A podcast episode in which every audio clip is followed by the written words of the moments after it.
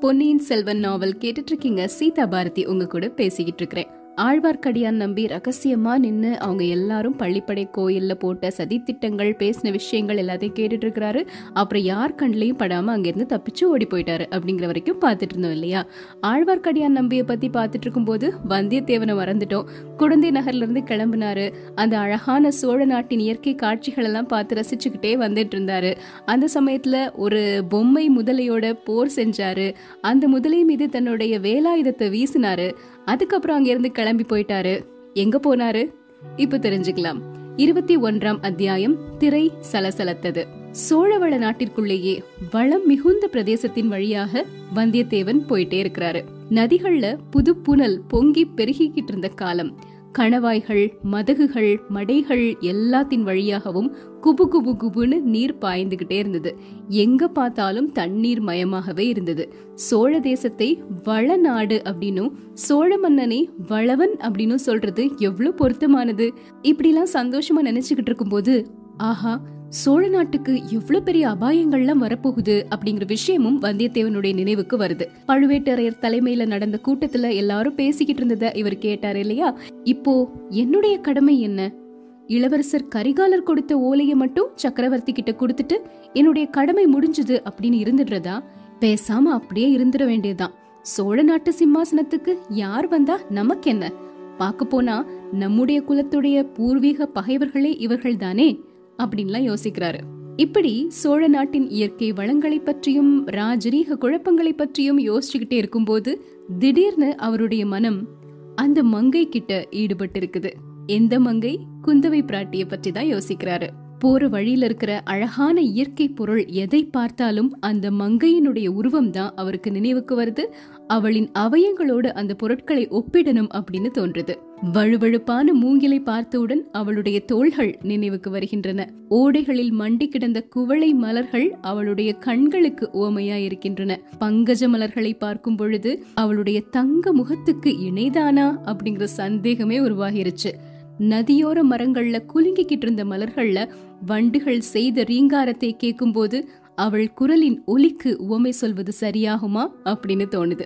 இப்படிலாம் கவிகள் கற்பித்திருக்கிறார்களே தவிர உண்மையிலே இப்படிலாம் யாராவது இருக்க முடியுமா? ஆனா அந்த மங்கை எவ்வளவு அழகா இருந்தாங்க. அவளுடைய திருமுகத்தை பார்த்தபோது மெய் சிலிர்த்ததே. இப்பொழுது நினைத்து பார்க்கும்போது கூட நெஞ்சு விம்முகிறதே. இந்த பூக்களையும் வண்டுகளையும் பார்த்தால் அத்தகைய மெய் சிலிர்ப்பு கொஞ்சம் கூட உண்டாகவில்லையே. அந்த மங்கை ஜோதிடர் வீட்டில் பார்த்தவள் ஆற்றங்கரையில் பேசியவள். அவளுடைய முகம் யாருடைய ஜாடையா இருக்கிறது ஒருவேளை அவள் குந்தவை பிராட்டியாகவே இருக்கலாம். இருக்கலாமோ? பைத்தியக்காரத்தனம். ஒரு நாளும் அப்படி இருக்க முடியாது. ஏன் இருக்க முடியாது? இலங்கை முதல் விந்திய பர்வதம் வரையில் எந்த பெண்ணரசியின் புகழ் விரிந்து பரவி இருக்கிறதோ அவளிடம் ஒரு காட்டுமிராண்டிவாதி நான் நடந்துகிட்டேனோ? நாளைக்கு அவளிடம் எப்படி இளவரசரின் ஓலையுடன் சென்று முகத்தை காட்ட முடியும்? இப்படிலாம் யோசிக்கிறாரு. திரும்ப திரும்ப யோசிச்சுக்கிட்டே இருக்கும்போது அவர் பார்த்தது குந்தவை பிராட்டி தான் அப்படிங்கிற ஒரு தெளிவான தீர்க்கமான எண்ணம் அவருக்குள்ள தோன்ற ஆரம்பிச்சிருச்சு. ஏன்னா அவ்வளோ அழகான ஒரு பெண் சோழ நாட்டில் இருக்கிறாங்க அப்படின்னா அது குந்தவையா தான் இருக்கும் அப்படின்னு முடிவு செஞ்சுட்டாரு. இப்படி என்னெல்லாமோ யோசிச்சுக்கிட்டு வந்துகிட்டே இருக்கிறாரு. காவேரி கரையோட வந்து இப்போ திருவையாற்றை அடைஞ்சிட்டாரு. திருவையாறு. அந்த ஊரின் வளமும் அழகும் அவருடைய உள்ளத்தை கொள்ளை கொண்டன. அந்த ஊரின் மகிமையை பற்றி அவர் நிறைய கேள்விப்பட்டிருக்கிறாரு. கேள்விப்பட்டிருந்தது எல்லாமே இப்போ உண்மைதான் அப்படின்னு தோணுது. மரங்கள் அவ்வளோ செழிப்பா வளர்ந்திருக்கின்றன. பலா மரங்களில் எவ்வளோ பெரிய பலா காய்கள் தொங்குகின்றன. இந்த மாதிரி தொண்டை மண்டலத்தில் எங்கும் பார்க்கவே முடியாது. வளமான இடங்களுக்கென்று குரங்குகள் எங்கிருந்தோ வந்து விடுகின்றன. திருவையாற்று வீதிமுனை அரங்கங்கள்ல பெண்கள் நடனம் ஆடுவாங்களாம். அந்த ஆடலுக்கு பாடலோசையும் மத்தள சத்தமும் முழங்குமா. அந்த முழக்கத்தை இடி முழக்கம் அப்படின்னு நினைச்சு குரங்குகள் மரத்தின் உச்சாணி கிளையில ஏறி மழை பெய்ய போகுதோ அப்படின்னு வானத்தையே பார்த்துக்கிட்டு இருக்குமா. இப்படி எழுதியிருக்கக்கூடிய இந்த பாடல் அவருக்கு ஞாபகத்துக்கு வருது. உண்மையிலே குரங்குகளை பார்க்கும் பொழுது இந்த பாடல் கூட உண்மைதான் அப்படின்னு தோணுது. அவ்வளோ சலங்கை ஒலி இனிய பாடல்கள் இதெல்லாமே திருவையாறு முழுக்க ஒலிச்சுக்கிட்டே இருக்குது. அதை கேட்டு அப்படியே மெய் மறந்து போயிட்டாரு வந்தியத்தேவன். கண்டிப்பா இந்த ஒரு நாள் இங்க இருந்து திருவையாற்றுல என்னதான் இருக்கு அப்படிங்கறத முழுக்க பார்த்துட்டு தஞ்சாவூருக்கு போகலாம். தஞ்சாவூருக்கு போக வேண்டியது முக்கியமான வேலை தான் இருந்தாலும் ஒரு நாள் தள்ளி போட்டுக்கலாம். கண்டிப்பா திருவையாற்றை பார்த்துட்டே போகணும் அப்படின்னு சொல்லி அன்னைக்கு ஒரு நாள் திருவையாற்றுல தங்கலான்னு முடிவு செஞ்சுட்டாரு. அந்த முடிவுக்கு வந்த சமயத்துல அங்க ஒரு சம்பவம் நடக்குது. மேற்கு திசையிலிருந்து காவேரி கரையோடு ஒரு பல்லக்கு வந்துட்டு இருக்குது பல்லக்குக்கு முன்னாடியும் பின்னாடியும் காவல் வீரர்களும் வந்துட்டு இருக்கிறாங்க வந்தியத்தேவனுக்கு ஒரு சந்தேகம் வருது. பல்லக்கு பக்கத்துல வர்ற வரைக்கும் அங்கேயே நின்னு காத்துக்கிட்டே இருக்கிறாரு. அவரு நினைச்ச மாதிரியே இருந்தது. பல்லக்கை மூடி இருந்த வெளித்திரையில பனை மரத்தின் லட்சணை சித்திரம் காணப்பட்டது. ஆஹா கடம்பூரிலிருந்து வருகின்ற பல்லக்கு தான் இது. நாம் குடந்தை வழியாக வர இவர்கள் வேறொரு வழியில் வந்திருக்கிறார்கள்.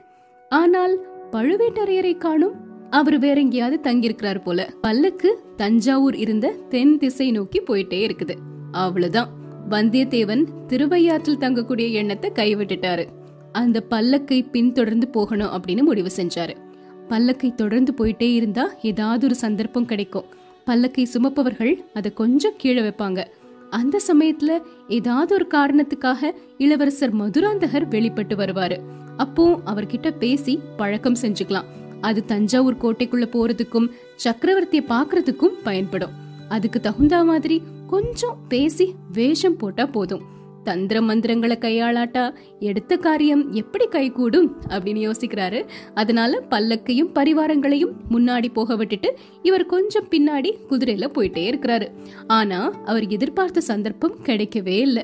காவிரிக்கும் தஞ்சாவூருக்கும் மத்தியில் இருந்த நாலு நதிகளையும் கடந்து போயாச்சு. ஆனாலும் பல்லக்கு கொஞ்ச நேரம் கூட கீழே வைக்கப்படவே இல்லை. ஒரே மூச்சா அது போயிட்டே இருக்குது. கொஞ்ச தூரத்துல தஞ்சாவூர் கோட்டை மதிலும் வாசலும் தெரிய தொடங்கிருச்சு. கோட்டைக்குள்ள பல்லக்கு போயிருச்சுன்னா அப்புறம் நம்ம நினைச்ச விஷயம் எதுவுமே நடக்க போறதில்ல. அதுக்குள்ள தைரியமா துணிச்சலா ஏதாவது ஒண்ணு செஞ்சே ஆகணும். என்னதான் ஆகும்? தலையா போயிடும். அப்படி போனாதான் போகட்டும். எடுத்த காரியத்தை முடிக்காம உயிரோட திரும்பி போறதுல என்ன லாபம் இருக்குது? அப்படின்லாம் யோசிக்கிறாரு. இதுக்கெல்லாம் அடிப்படை என்ன அப்படின்னு பார்த்தா மதுராந்தக தேவர் மேல வந்தியத்தேவனுக்கு கொஞ்சம் கோபம் வேற இருந்தது. பல்லக்கினுடைய மூடு திரை அப்படியே கிழிச்செறிஞ்சு உள்ள இருக்கிறது பெண் கிடையாது மீச வச்ச ஆண். ஆண் தான் இந்த மாதிரி பெண் வேடம் போட்டு எல்லாரும் ஏமாத்திட்டு இருக்கிறாரு. அப்படிங்கறத வெளிப்படுத்தணும் அப்படின்னு அவருடைய உள்ளம் வந்து குமுறிக்கிட்டே இருந்தது துடி துடிச்சுக்கிட்டே இருந்தது. இதுக்கு என்ன வழி? அப்படின்னு யோசிச்சுட்டு இருக்கும்போது அந்த பல்லக்கோடு போன பரிவாரங்கள்ல ஒருத்தன் கொஞ்சம் பின்னாடி திரும்பி வந்தியத்தேவனையே உத்து பார்த்துட்டு இருக்காரு. நீ யாரப்பா? திருவையாற்றிலிருந்து எங்களை ஏன் தொடர்ந்து வருகிறாய்? அப்படின்னு கேக்குறாரு. நான் உங்களை தொடர்ந்து வரவில்லை ஐயா. தஞ்சாவூருக்கு போகிறேன். இந்த சாலை தானே தஞ்சாவூர் போகிறது? அப்படிங்கிறாரு வந்தியத்தேவன். இந்த சாலை தஞ்சாவூருக்குத்தான் போகிறது. ஆனால் இதில் முக்கியமானவர்கள் மட்டுமே போகலாம். மற்றவர்களுக்கு வேறு சாலை இருக்கிறது அப்படிங்கிறாரு அந்த வீரன். அப்படியா? அப்படி என்றால் நானும் ரொம்ப ரொம்ப முக்கியமான மனுஷன்தான் அப்படின்னு சொல்றாரு வந்தியத்தேவன்.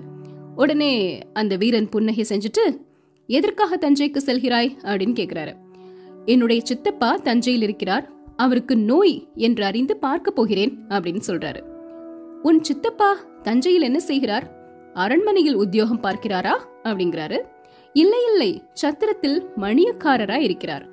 ஓஹோ அப்படியா? சரி எங்களுக்கு முன்னால் நீ போவதுதானே ஏன் பின்னால் வந்து கொண்டிருக்கிறாய்? அப்படின்னு கேக்குறாரு. குதிரை களைத்து போயிருக்கிறது ஐயா. அதனாலேதான். இல்லாவிடில் உங்கள் முதுகை பார்த்து கொண்டே வருவதில் எனக்கென்ன திருப்தி? அப்படிங்கிறாரு. இப்படி பேசிக்கிட்டே வந்தியத்தேவன் பல்லக்குக்கு பக்கத்துல வந்துட்டாரு. வந்த உடனே என்ன பண்றாரு அப்படின்னா குதிரைய தன்னுடைய கால்களால அமுக்கி முக கயிற்ற அப்படியே இழுத்து பல்லக்கின் பின் தண்டை தூக்கிக்கிட்டு இருப்பாங்கல்ல அவங்க பக்கத்துல அப்படியே விரட்டிட்டாரு. அவங்க பயத்தோட திரும்பி பார்த்தாங்க. உடனே வந்தியத்தேவன் மகாராஜா மகாராஜா பல்லக்கு தூக்கும் ஆட்கள் என் குதிரையை இடிக்கிறார்கள். ஐயோ ஐயோ அப்படின்னு கத்துறாரு. அப்போ பல்லக்கை மூடியிருந்த அந்த திரை சலசலக்குது. இதுக்கப்புறம் என்ன நடக்குது? பல்லக்குக்குள்ள இருக்கிறது யாரு? அவங்க வெளியே வந்தாங்களா? வந்தியத்தேவன் கிட்ட பேசினாங்களா? தெரிஞ்சுக்கலாம்.